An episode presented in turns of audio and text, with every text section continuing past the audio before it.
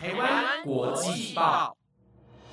，The Taiwan Times 制作播出，值得您关注的国际新闻节目。欢迎收听《台湾国际报》，我是婉云，带您关心今天七月二十九号的国际新闻重点。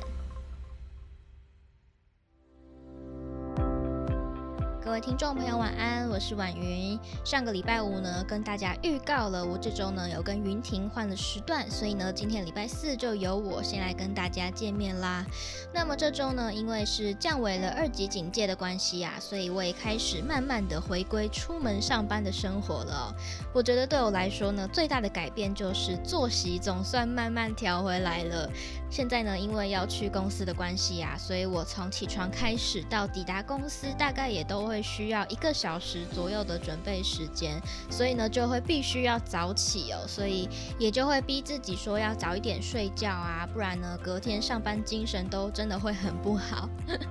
除了睡觉的生理时钟有调回来了之外呢，我觉得我自己的吃饭时间也比较正常了。在家的日子真的是有一餐没一餐的，我就觉得好像都没有在动，就好像也不太会饿。当然这件事情非常的不健康，大家千万千万不要学我哦。那么今天的节目内容呢，又要带大家关心到今天下午在阿拉斯加半岛发生了规模八点二的大地震，还有今天呢是秘鲁的新任总统卡斯蒂约的就职典礼，另外还有像是招生疫苗的有效期限又要延长了吗？最后呢，就是我最后一次跟大家来玩你问我答喽。上周也有跟大家提到说要赶快把握机会来问问题，对吧？今天呢，我就会承接着上周还没有回答完的问题，一样继续整理了满满的五题的题目要来回答大家喽。所以记得要听到最后喽。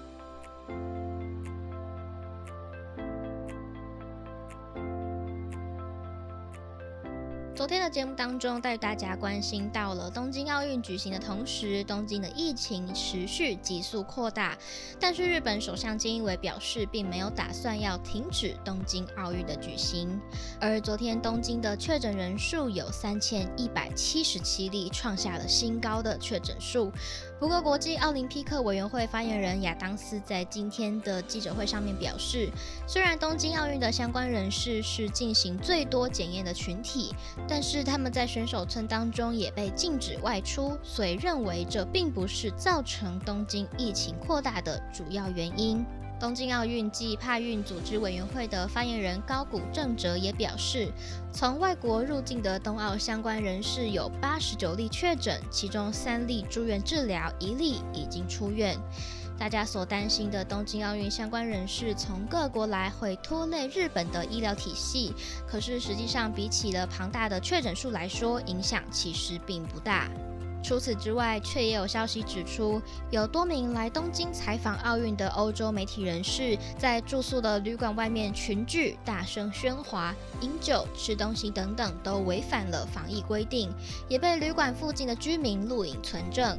即使警备人员上前劝阻，部分人士却还是持续的吵闹违规，而且已经反复发生了很多次。对此，组织委员会也正在跟国际奥会来讨论相关的惩罚措施。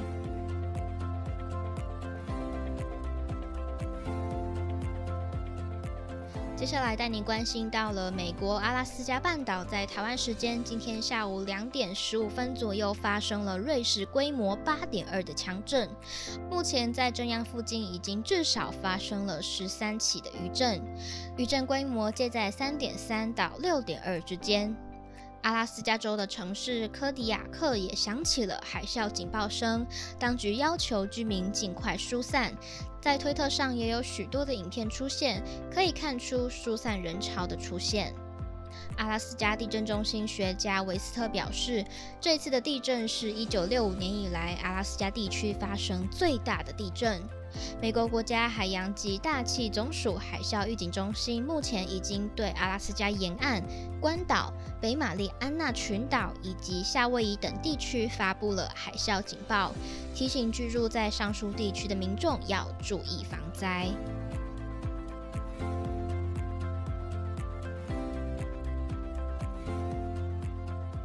下一则消息是，秘鲁的新任总统卡斯蒂约今天举行了宣誓就职典礼。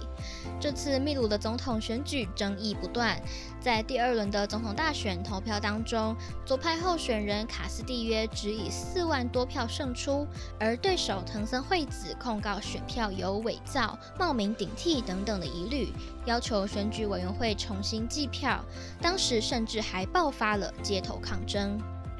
卡斯蒂约是秘鲁这三年来的第五位总统。今天的就职典礼，支持者们也纷纷的上街摇旗表示支持。而今年刚好是秘鲁独立建国两百年，卡斯蒂约在典礼上向秘鲁民众承诺要制定新的宪法来杜绝贪腐，并且表示秘鲁不能再被一九九三年的宪法所绑架，会向国会提案举行修宪案公投。但是卡斯蒂约所属的自由秘鲁党在国会内一百三十席只占了三十七席，并没有优势。反之，对手人民力量党占了七十一席。对此，卡斯蒂约最大的对手，也就是前总统藤森千野的女儿藤森惠子，在推特上表示，人民力量党将会成为对抗新共产宪法潜在威胁的坚定壁垒。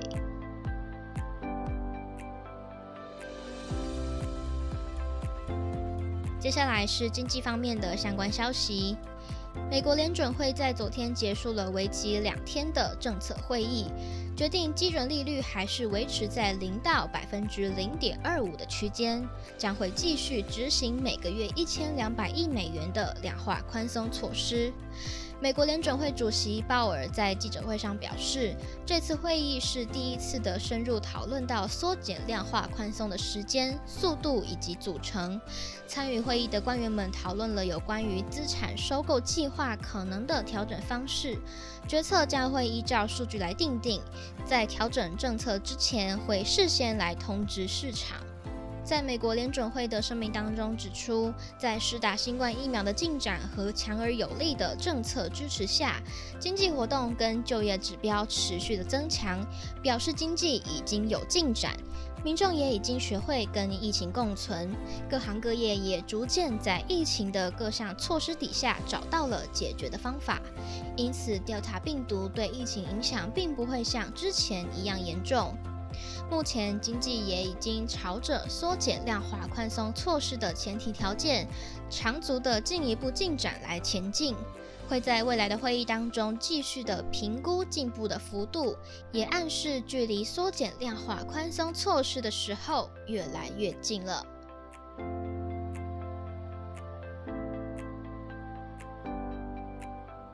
在六月初的节目有跟大家整理到了交生疫苗的保存期限延长到四个半月的消息，而后续交生集团在今天表示，美国食品及药物管理局再次批准了让交生疫苗的保存期限从四个半月再延长到了六个月。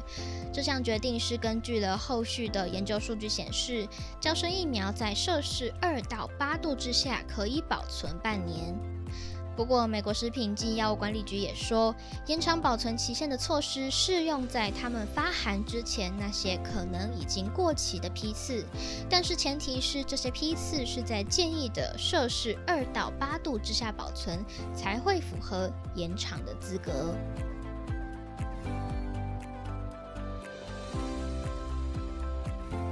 上节目内容由了台湾 Times 直播，感谢您的收听。最后呢，就来到了你问我答，回答大家问题的环节啦。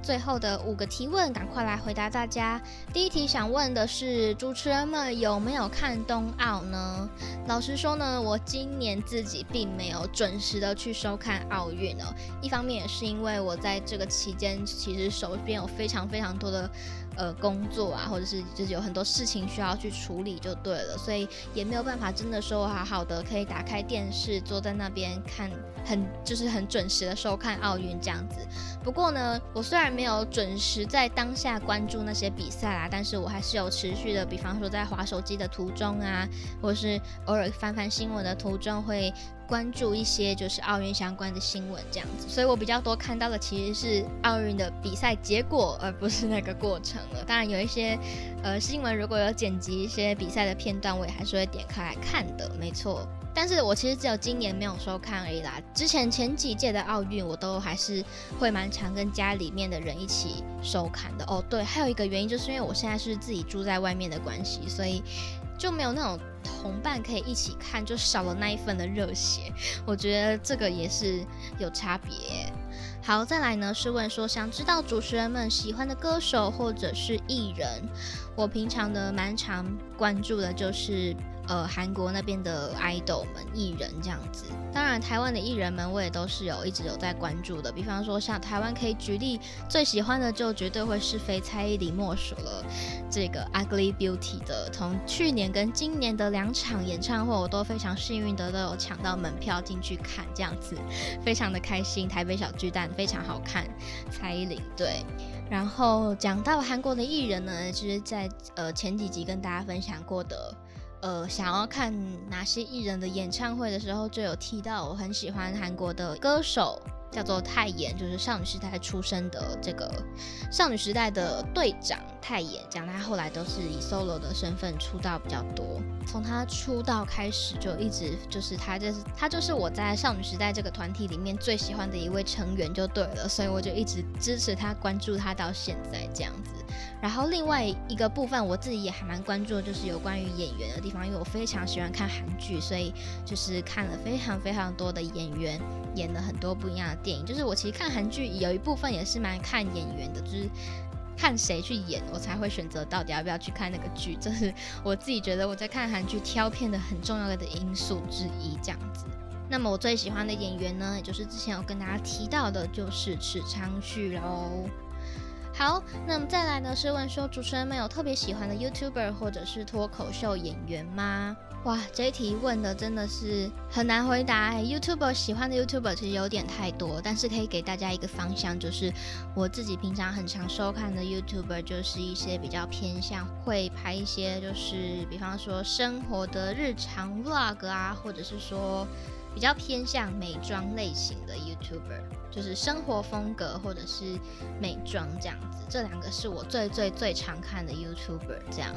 所以呢，有关于这类型的 YouTuber 其实非常非常的多，所以我也真的很难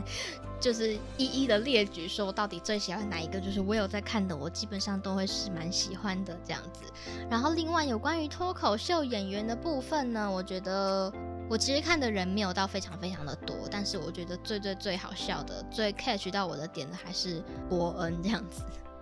就是我还甚至是有去看过他的专场啦。对，好，就这一题就是这样。再来问说主持人们喜欢的季节。这个其实就有一点点难回答了。以往呢，我的回答都会是跟大家说，我最喜欢的是那种秋天，就是有点凉，但是又不会到太冷，又不会到太热的时候。可是最近真的近几年天气实在是。就是在台湾，大家应该都可以感受到温度都越来越高，像现在的夏天，哇，真的是热到逼近四十度，有点真的让人受不了。然后秋天也是遇到那种秋老虎，真的非常的可怕。所以我现在也好难真的回答说最喜欢哪一个季节哦，倒不如说喜欢的什么样子的天气好了，只要不要太热，然后稍微有一点点凉风可以吹，但是不要那种风强到。头发已经乱的出个门都已经不像人了的那种地步，我就都可以接受。所以现在我觉得季节好像真的没有到非常的分明了，在台湾好像就是冬天也不是说真的到非常冷了，夏天跟秋天好像也有点分不出来了，因为都很热。所以对也很难说真的特别喜欢哪一个季节啦。好，最后一题呢，就是问说主持人们有没有什么怪癖呢？哇，这题我想非常久诶。因为我自己真的很难去发掘到自己到底有什么样子的怪癖。讲一个大家应该基本上大部分人都会有的一个小小的怪癖吧，好像也不算是怪癖，就是我如果盖被子的话，我的脚一定要在棉被里面，我才会睡得着，才会有安全感。这样，如果我的脚露出来的话，我就会觉得很很奇怪，有一种很不安的感觉。对，其他好像真的都还好哎，我真的没有想到其他就是很像怪癖的答案了。我好像真的也没有什么特殊的奇怪的兴趣嗜好，这样子就还蛮一般、蛮普通、蛮正常的这样。对，所以这样算是有回答到问题吗？就是我刚讲的那个，我的那个脚一定要放在棉被里面，我才有办法睡这样子，这样算是一个怪癖吧。好。回答完大家的问题了，以上呢就是最后回答大家五题的问题。哦，真的不知不觉呢，也已经玩了一个多月的你问我答了。大家还喜欢这样子的互动方式吗？我自己非常非常的喜欢，我应该已经讲很多次了。那也就是非常感谢大家一直以来都这么积极的对我们提问哦。那么明天呢就换到云婷来最后的回答喽，所以呢大家记得要赶快把握机会来去问问题喽，就在台湾国际报 IG 首页。连接里面的国际报主持群，你问我答。当然呢，除了给云婷的问题之外，有任何想要对我们其他主持人们说的鼓励支持的话，也都是可以持续的去那边留言的，我们都一定都看得到喽。好啦，我是婉云，那我们台湾国际报，我们就明天见喽，拜拜。